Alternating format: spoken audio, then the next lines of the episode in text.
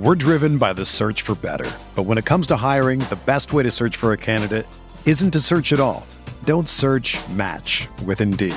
Indeed is your matching and hiring platform with over 350 million global monthly visitors, according to Indeed data, and a matching engine that helps you find quality candidates fast.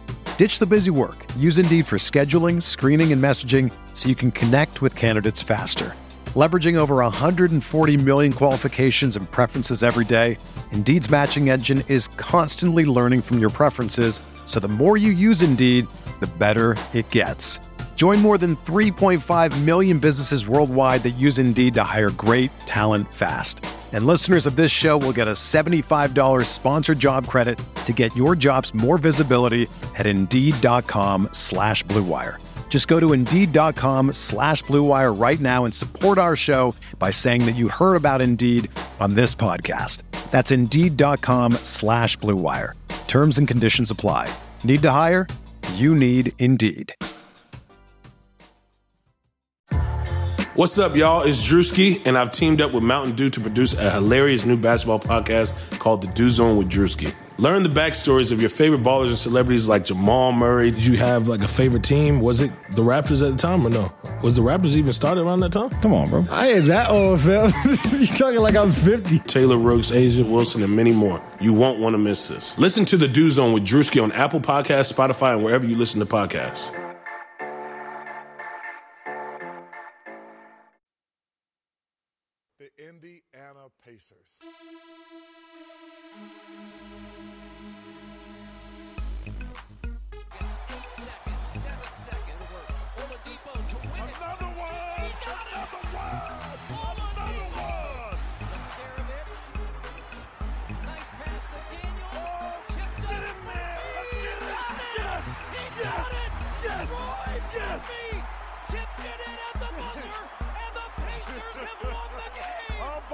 Granger catches, shoots for three to win it. He hits it. Danny Granger at the buzzer hits a three-point shot, and the Indiana Pacers have won the game here in oh, Phoenix. Oh, we had some smothered chicken on that one. Smothered chicken. Shot clock winding down. They turn it over. Oladipo kicks it. Back out. Bogdanovich for three. Bang! What's going on? Right now, I got a special episode before Christmas of Setting the Pace, episode number 13. Joining us right now is former Pacer big man Scott Pollard. Scott, good to have you on, man. Hey, thanks for having me. Sure, and, and folks, that is 11 year NBA veteran, NBA champion, former Indiana Pacer, and the Shaq Stopper himself, Scott Pollard. Oh, God. The Yeah. Shaq Stopper. Uh, Name, come on, name one I- guy that stopped Shaq. hey, maybe no one ever stopped him, but we saw those battles back in the day in the Western Conference playoffs, and uh, they were always a thrill to watch. So, Scott, very excited to speak with you today. Good times, good times. And don't forget, former reality TV star, too. We can't leave that out if we're going to get technical here.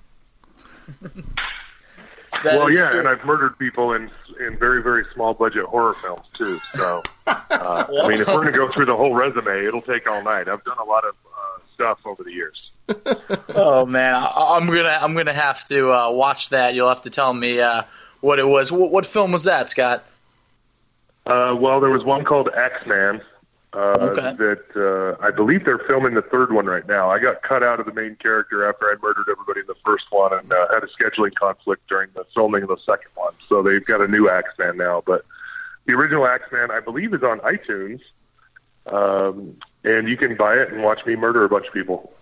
uh, then uh, let's see. I've also been in a, a small budget film called uh, Destination Planet Negro, which is a satirical film um, where in the old 1930s ish of America, the prominent black scientists get together and uh, make a rocket, and they're going to go populate another planet. So they can just have you know because they they they cultivate again. This is satire. They uh, collectively decide that that America or, or this Earth isn't good for black people, uh, no matter what. So they go to another planet to planet to uh, populate it and live there. and instead of that, they get into a wormhole and pop out in current times, and they think they're on a different planet because, well, at the time the movie was released, we had a black president, uh, earbuds, phones, all that stuff. So it's kind of a funny film. I played a bad guy in that movie as well. Anyway, I, I mean, I could go on. It'll take forever. Uh, a couple other small budget films. I actually made one. I starred in one, and I produced it myself uh, in Kansas. It's called The Profit, P R O F I T, and it's not released. You can't watch that one. Um, but I showed it here in Indiana. I've got some copies of it. Uh, if you're really nice, uh, if anybody reaches out to me, we may have a private screening. But uh, I don't think I'm ever going to distribute that one. It was it was fun to do, but uh, uh, ultimately, I just don't think it's something that I was going to put any more uh, effort into. Well, hey, if if if we're lucky enough, would would love to uh, be a part of that private screening. But hey, I, I, as we mentioned, you've done so many interesting things. But uh, in, in our mind, one of the most interesting thing you've done is playing the NBA. And uh, I was thinking about. It. I mean, you've played with so many so many great players, uh, Hall of Famers, All Stars. One of the guys who's actually still going on right now is LeBron James, and you were on that team that LeBron was able to will to the NBA Finals in, back in 2007. I believe LeBron was only about 22 years old, but what was his leadership like back then at just such a young age, getting that team to the finals? Well, he he physically dragged us uh, to the finals, and I don't think anybody can dispute that because the the roster we had, there was I think five or six of us that were over 30 years old, and then the rest of us were you know, no names or non all stars. I, don't want to.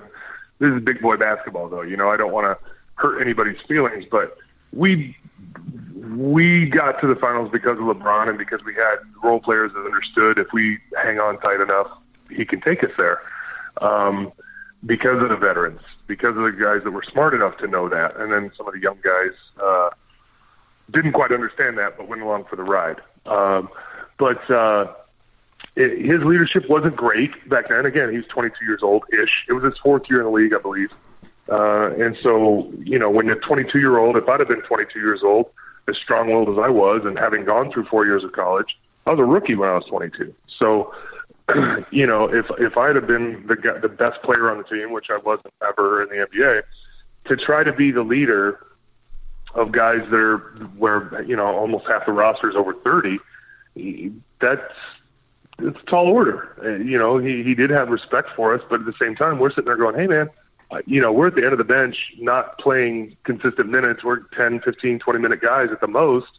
You've got to be the guy that's leading us. And he's like, well, you guys are the ones with the experience. And so he deferred to us, but I think a little too much.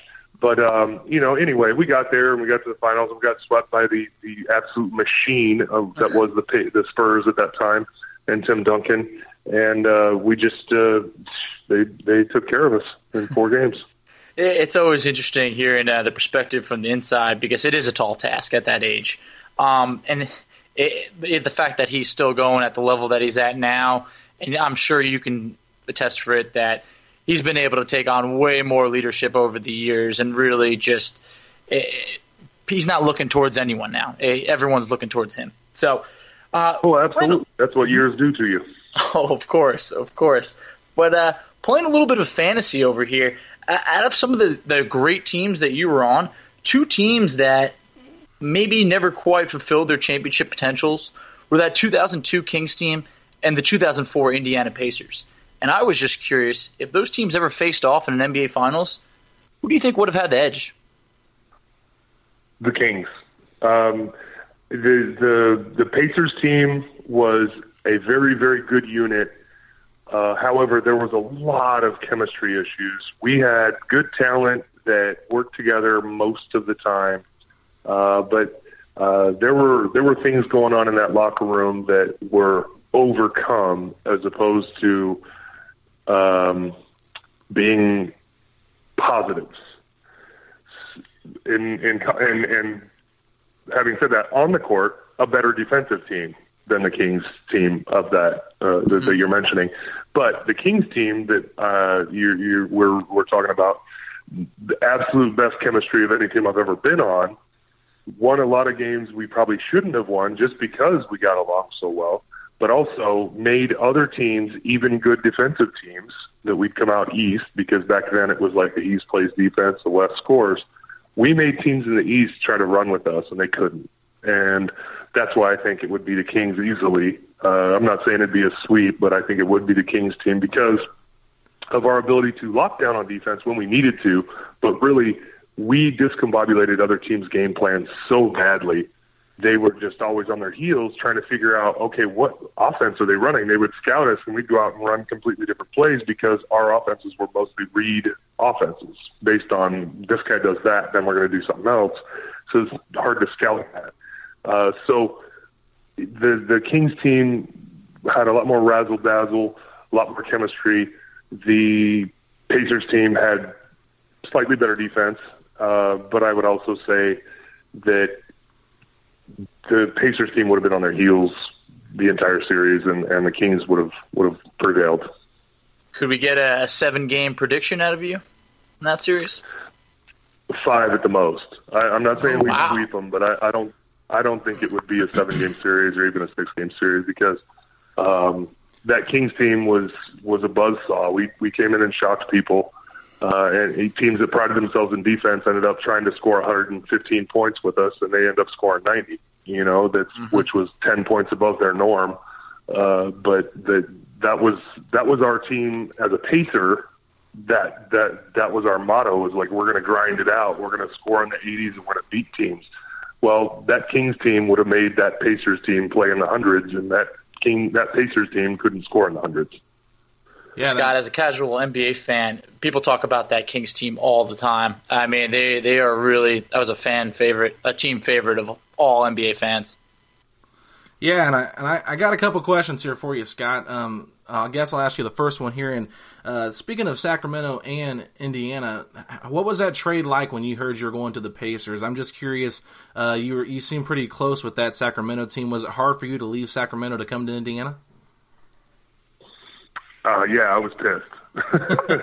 uh, first of all, uh, my second year in the NBA, there was a lockout, and it ended in about February. And when it ended, I went into work out in Detroit and was informed by one of my teammates that it was in the paper that morning that I'd been traded to Atlanta, uh, which uh, nobody had told me about other than when I got to the arena.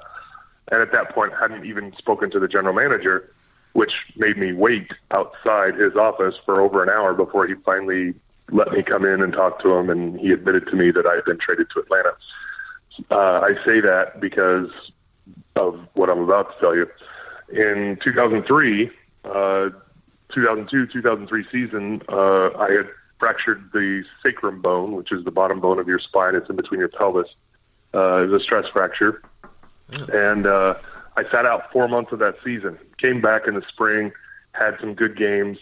One of them, notably, was against the Indiana Pacers, which I had that something like 15 uh, points and 15 rebounds, or somewhere in there. I, I'm not exactly sure the stats, but it was a it was a good, strong double double against Jermaine O'Neal, Brad Miller, and Jeff Foster, and Austin Croshere.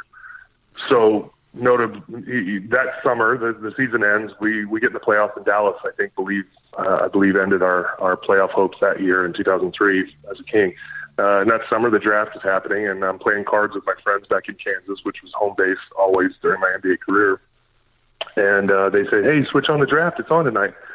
And that's when I found out uh, that with the 13th pick of the NBA draft, I watched myself get traded from in, from Sacramento to Indiana without any prior knowledge or consent or anything. Now, I get it. NBA players are pork bellies to be traded, uh, bought, sold, whatever, at the whim of billionaires. I understand that. That's a little bit of a uh, a reference to an Eddie Murphy movie, uh, but called Trading Places. Uh, but anyway, um, it, it was a shock to me. I wasn't happy about it. Um, didn't want to go to Indiana. Didn't want to go back to the Eastern Conference. I loved being in California. That's where I grew up. Uh, and so it was uh, it was rough on me because again, it's a reminder of how it, the the NBA is a business. All professional sports are a business, and there's only loyalty on one side. There there is no loyalty. Uh, so as a player, or um, let me back that up. As a fan, uh, sometimes play, fans get mad when players go for a bigger contract or they leave teams to go get paid more money. Well, uh, I wanted to be loyal to every single team I was on. I didn't want to be anywhere else but Detroit, and then I didn't want to be anywhere else but Atlanta, and then I didn't want to be anywhere else but Sacramento, and then I didn't want to be anywhere else but Indiana. I didn't want to be anywhere else but Cleveland. I didn't want to be anywhere else but Boston. And the situations change. General managers decide what they're going to do, and, and you get shipped off to another team. So there's no loyalty. So fans need to understand that when players do take a better contract, it's because they know that. It's because, hey, this team could trade me or cut me anytime they want and eat my contract, and I'm unemployed. Yeah. So they have to understand that fans are doing what they can, or players are doing what they can for their families, for themselves, and and that's what you have to look out for. This is a business. This isn't uh, amateur athletics. It's big boy basketball. Yeah, that's that's interesting that you say that, and I think sometimes we as fans don't see that side of it, and it's cool to see the other side from the players. And uh, I guess my second question is, we were talking about that Kings team that faced the Lakers, and there's a lot of people that feel like the the Kings pretty much got screwed in that. So, can you take us back to that series against Shaq and Kobe uh, with the whole Tim Donaghy thing, and you know that game specifically where the Kings pretty much just got screwed? Well, um, that series was going off, and and uh, uh, uh, quick backstory: two years after that, or no, I'm sorry, six years after that, when I was teammates with Brian Scalabrine in Boston, he told me that at the time he was with the New Jersey Nets, and they weren't even scouting the Lakers until Game Five because they just knew we were going to win the series. They knew we had smoked them in the regular season, so it was a shock to even the team that was in the Eastern Conference champion, and they were waiting for us in the finals uh, because he had Jason Kidd, and they had just gone through the Eastern Conference, and they were waiting on the Western Conference finals to end, and they weren't even scouting the Lakers until Game Five because they just didn't think there was any chance the Lakers were going to beat us. That's how confident everybody was in the whole league that we were the best team in the league.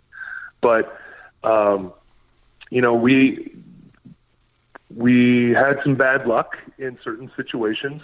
Like, uh, for example, Vlade Divac in Game Four, we're up game, we're up two to one, and in Game Four in LA, um, Vlade uh, at the end of the game, instead of fouling Shaq uh, underneath the basket and potentially giving Shaq uh, three point play because Shaq probably would have dunked it and gotten the foul called, we're uh, up, I think, one point, maybe two.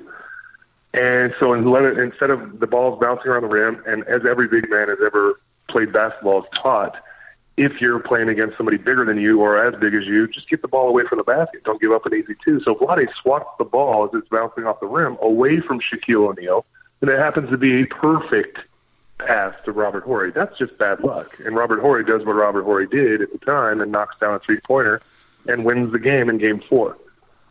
Instead of being 3-1, which we should have been, we were leading that whole game, we ended up being 2-2.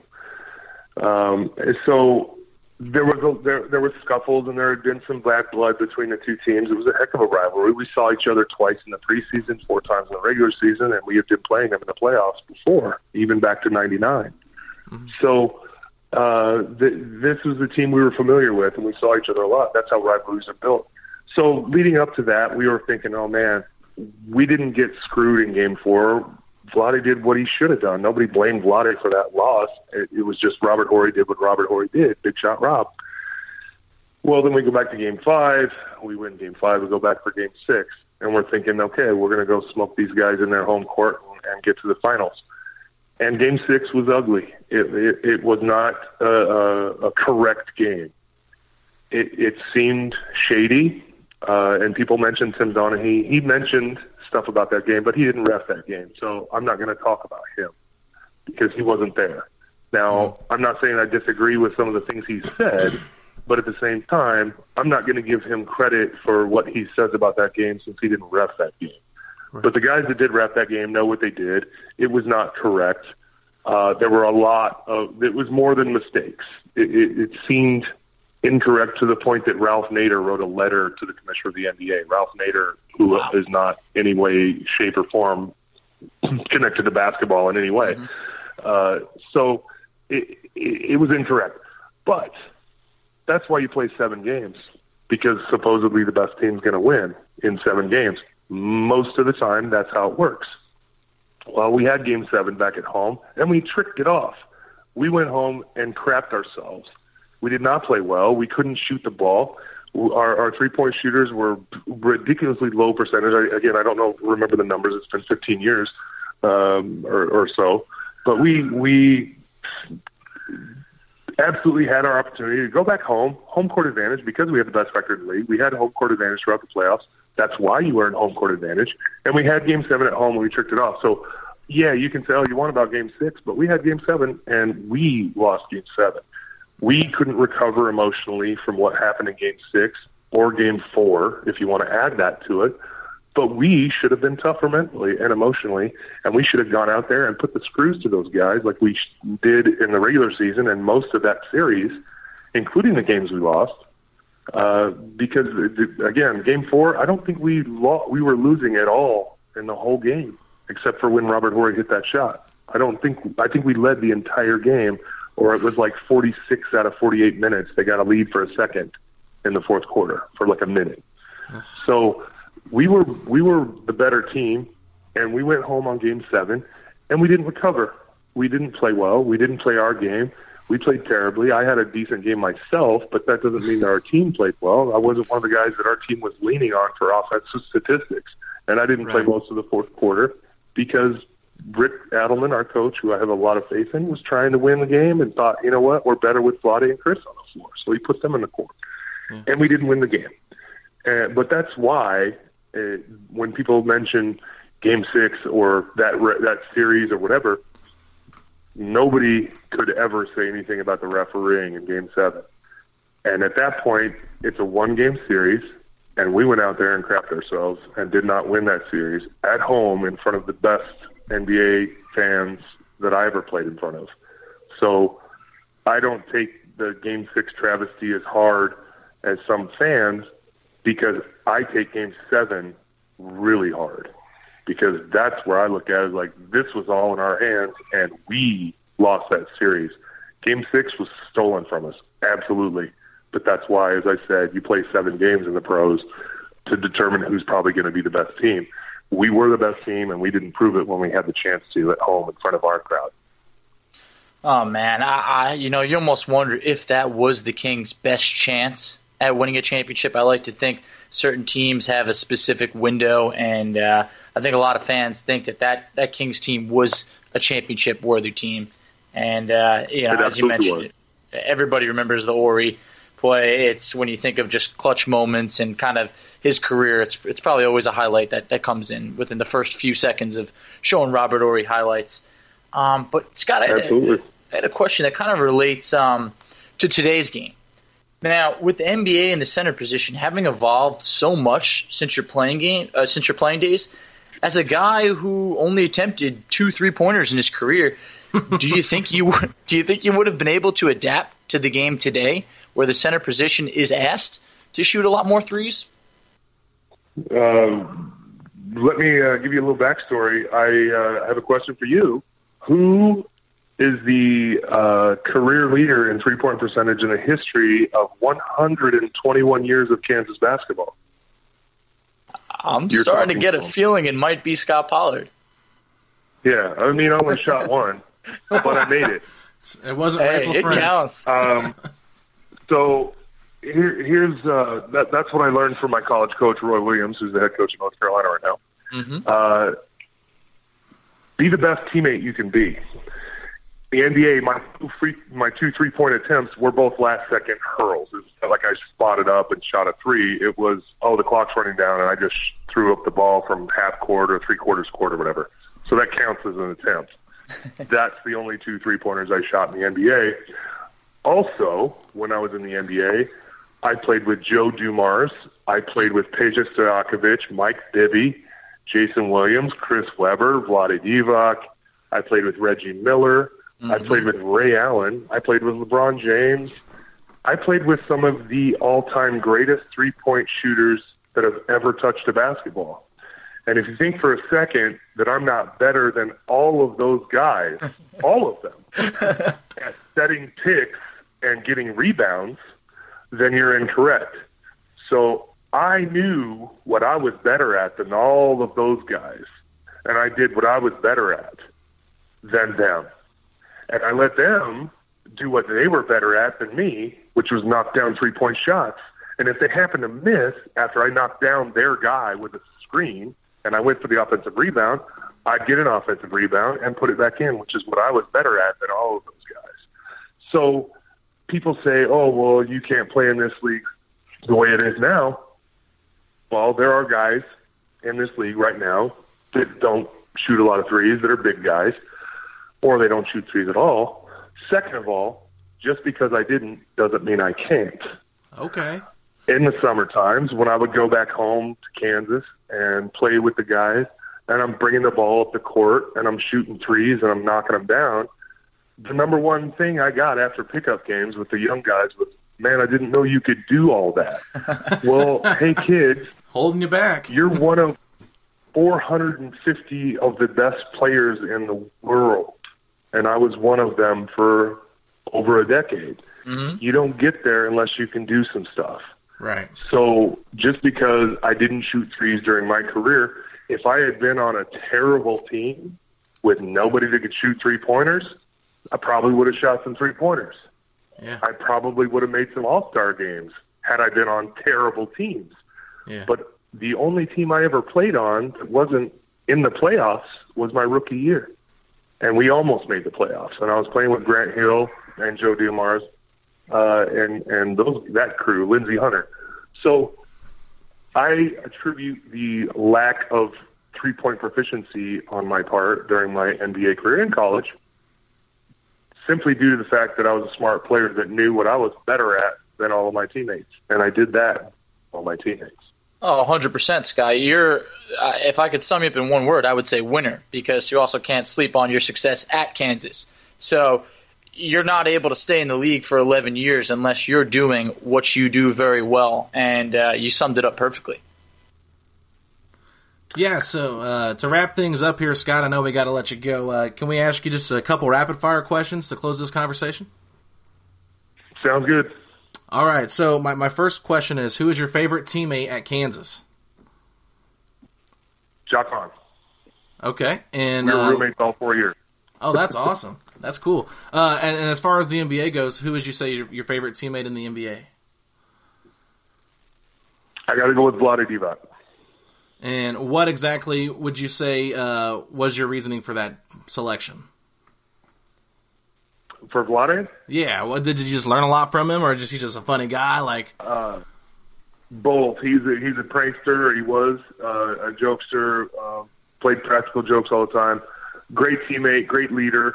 Uh, there's a reason he's the GM of the franchise that was a laughing stock and laughing at him, and, and uh, they're actually taking for fifth place right now. And two years ago, people thought he was crazy for trading DeMarcus Cousins away. But um, the thing about Vlade is that he uh, under promises and over delivers, and that's how I live my life. And so it's it's he's a guy that I've always looked up to physically and metaphorically. Uh, so you know, being teammates with him was was great. I learned a lot, and I can't say that about everybody I played with. And Scott, I got a question over here. I, I wouldn't be regarded as uh, the president of the Jermaine O'Neal fan club if I didn't ask what was it like playing with and against Jermaine O'Neal? Uh, playing against him was easy the defense. um, I love Jermaine. I, I wish that he lived in Indiana so we could hang out more. I really like being around Jermaine. He's a great dude. Uh, was one of my least favorite teammates uh, that I ever played with, and um, it was just uh, it was a lateness thing. You know, I, I, when I went to college, um, when I was five minutes early, my coach considered me ten minutes late.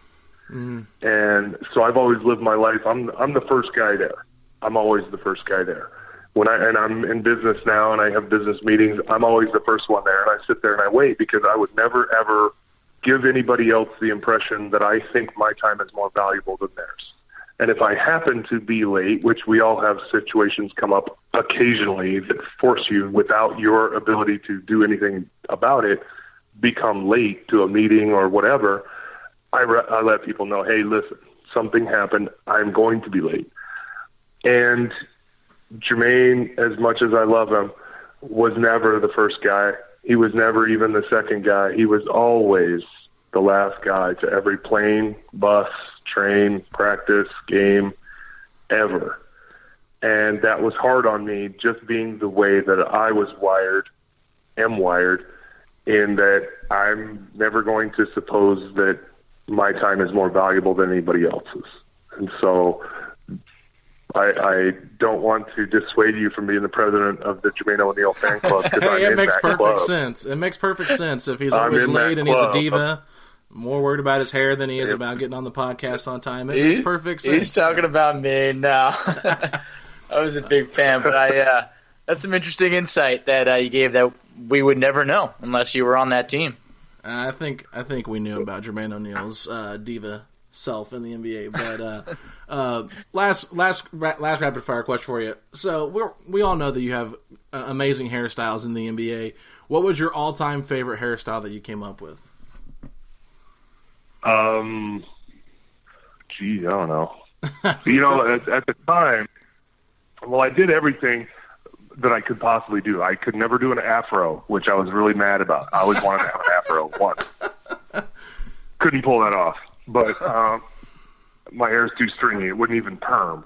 So, uh, but it's. Uh, I, I would think that the back in the late '90s, early 2000s, when I had the the blonde hair that grew out halfway. Yes. Uh, that, that was kind of a grunge look at the time, and it fit the time really well.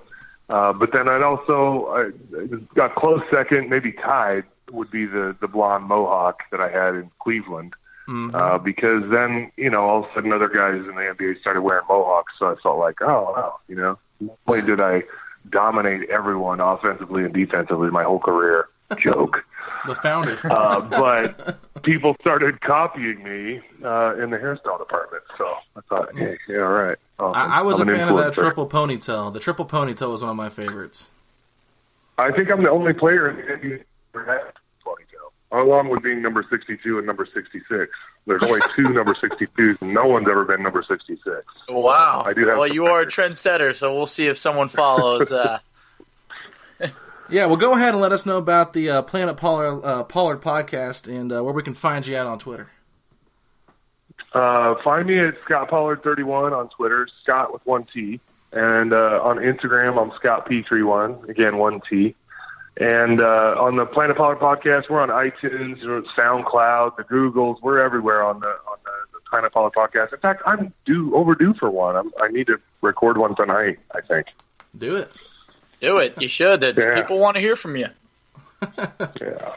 So yeah, check us out. We have a lot of fun. I've had a couple of Hall, Hall of Fame NBA players and uh, actor, you know, also suburban dads just doing the same thing raising kids and you know, tasting different alcoholic beverages.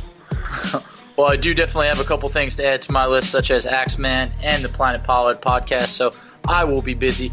But Scott, I want to thank you very much for coming on the show. You're a class act, and uh, I really enjoyed this time. Thanks for having me, guys. We'll talk to you soon.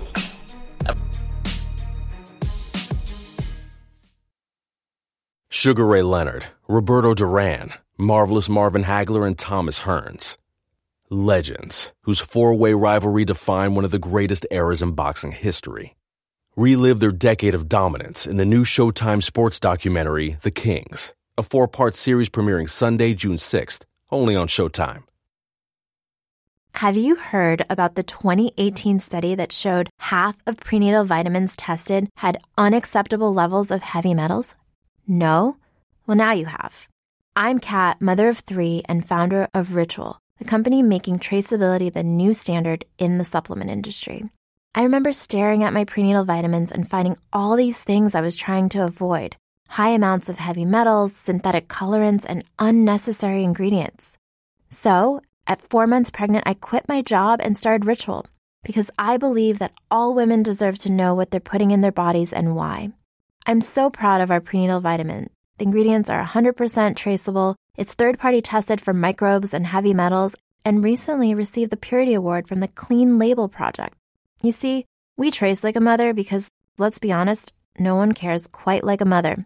But don't just take my word for it. Trace for yourself with 25% off at ritual.com slash prenatal.